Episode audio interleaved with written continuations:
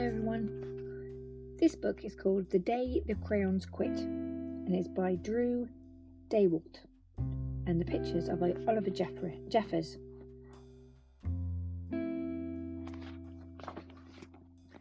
One day in class, Duncan went to take out his crayons and found a stack of letters with his name on them. To Duncan. Dear Duncan, All right, Listen, I love that I'm your favourite crayon for grapes and dragons and wizards' hats, but it makes me crazy that so much of my gorgeous colour goes outside of the lines. If you don't start colouring inside the lines soon, I'm going to completely lose it. Your very neat friend, Purple Crayon. Dear Duncan, I'm tired of being called light brown or dark tan because I am neither I am beige. And I am proud. I'm also tired of being second place to Mr. Brown Crown. It's not fair that Brown gets all the bears, ponies, and puppies, while the only things I get are turkey dinners, if I'm lucky, and wheat.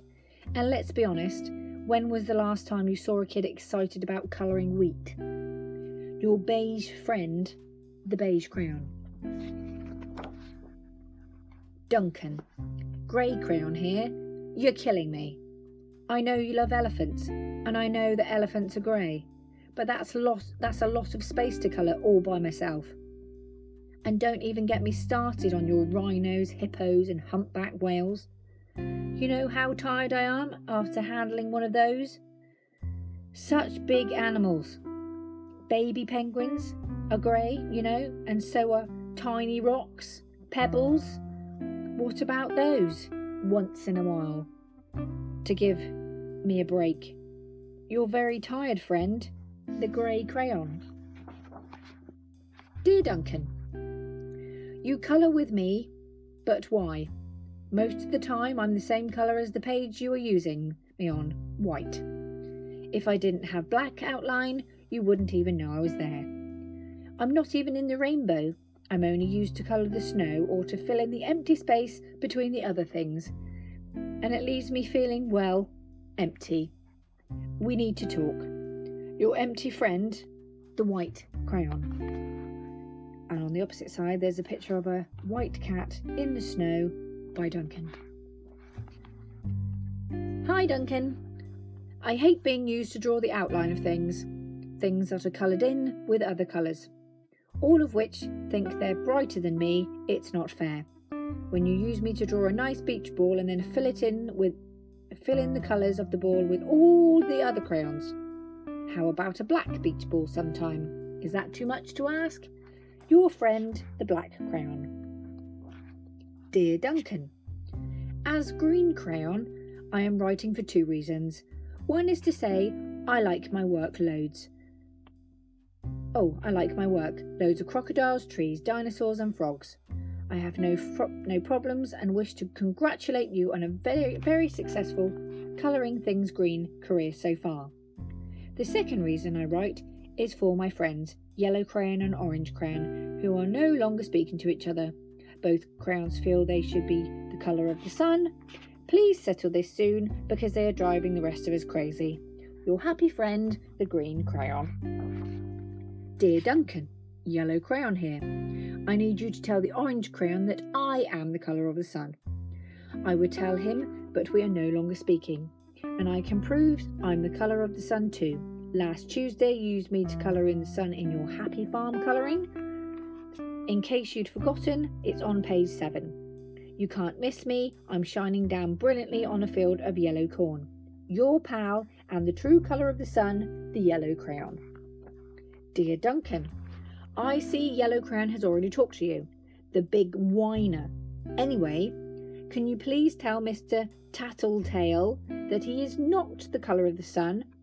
I would, but we are no longer speaking. We both know I am clearly the colour of the sun because on Thursday you used me to colour the sun on both the Monkey Island and the Meet the Zookeeper pages in your Day at the Zoo colouring book. Orange, you glad I'm here? Ha! Your pal, and the real colour of the sun, the orange crayon. Dear Duncan, it has been great being your favourite colour this past year. and the year before, and the year before that. I've really enjoyed all those oceans, lakes, rivers, raindrops, rain clouds, and clear skies. But the bad news is, I am so short and stubby I can't even see over the railing in the crayon box anymore. I need a break. Your very stubby friend, the blue crayon. Duncan. Okay, listen here, kid. You have not used me once in the past year. It is because you think I'm a girl's colour, isn't it? Speaking of which, please tell your little sister I said thank you for using me to colour in her pretty princess colouring book. I think she did a fabulous job of saying, staying inside the lines. And now back to us. Could you please use me sometime to colour the occasional pink dinosaur or monster or cowboy? Goodness knows they could all use a splash of colour. Your unused friend, the pink crayon. Hey Duncan, it's me, Peach Crayon. Why did you peel off my paper wrapping? Now I'm naked and too embarrassed to leave the crayon box. I don't even have any underwear. How would you like it to go to school naked? I need some clothes. Help! Your naked friend, the peach crayon. Well, poor Duncan just wanted to colour, and of course he wanted his crayons to be happy. That gave him an idea. When Duncan showed his teacher his new picture, she gave him a good work sticker for the colouring. Now, the picture I'm looking at here has a whale which is orange, a zookeeper which is pink, a crocodile which is blue, a dinosaur which is purple, Father Christmas is on it, there is a horse and a bear and an elephant, and a bus with a hippopotamus in. Oh my goodness. and a gold star Duncan got for creativity. I'm assuming it's because of all the colours. Thank you, everyone.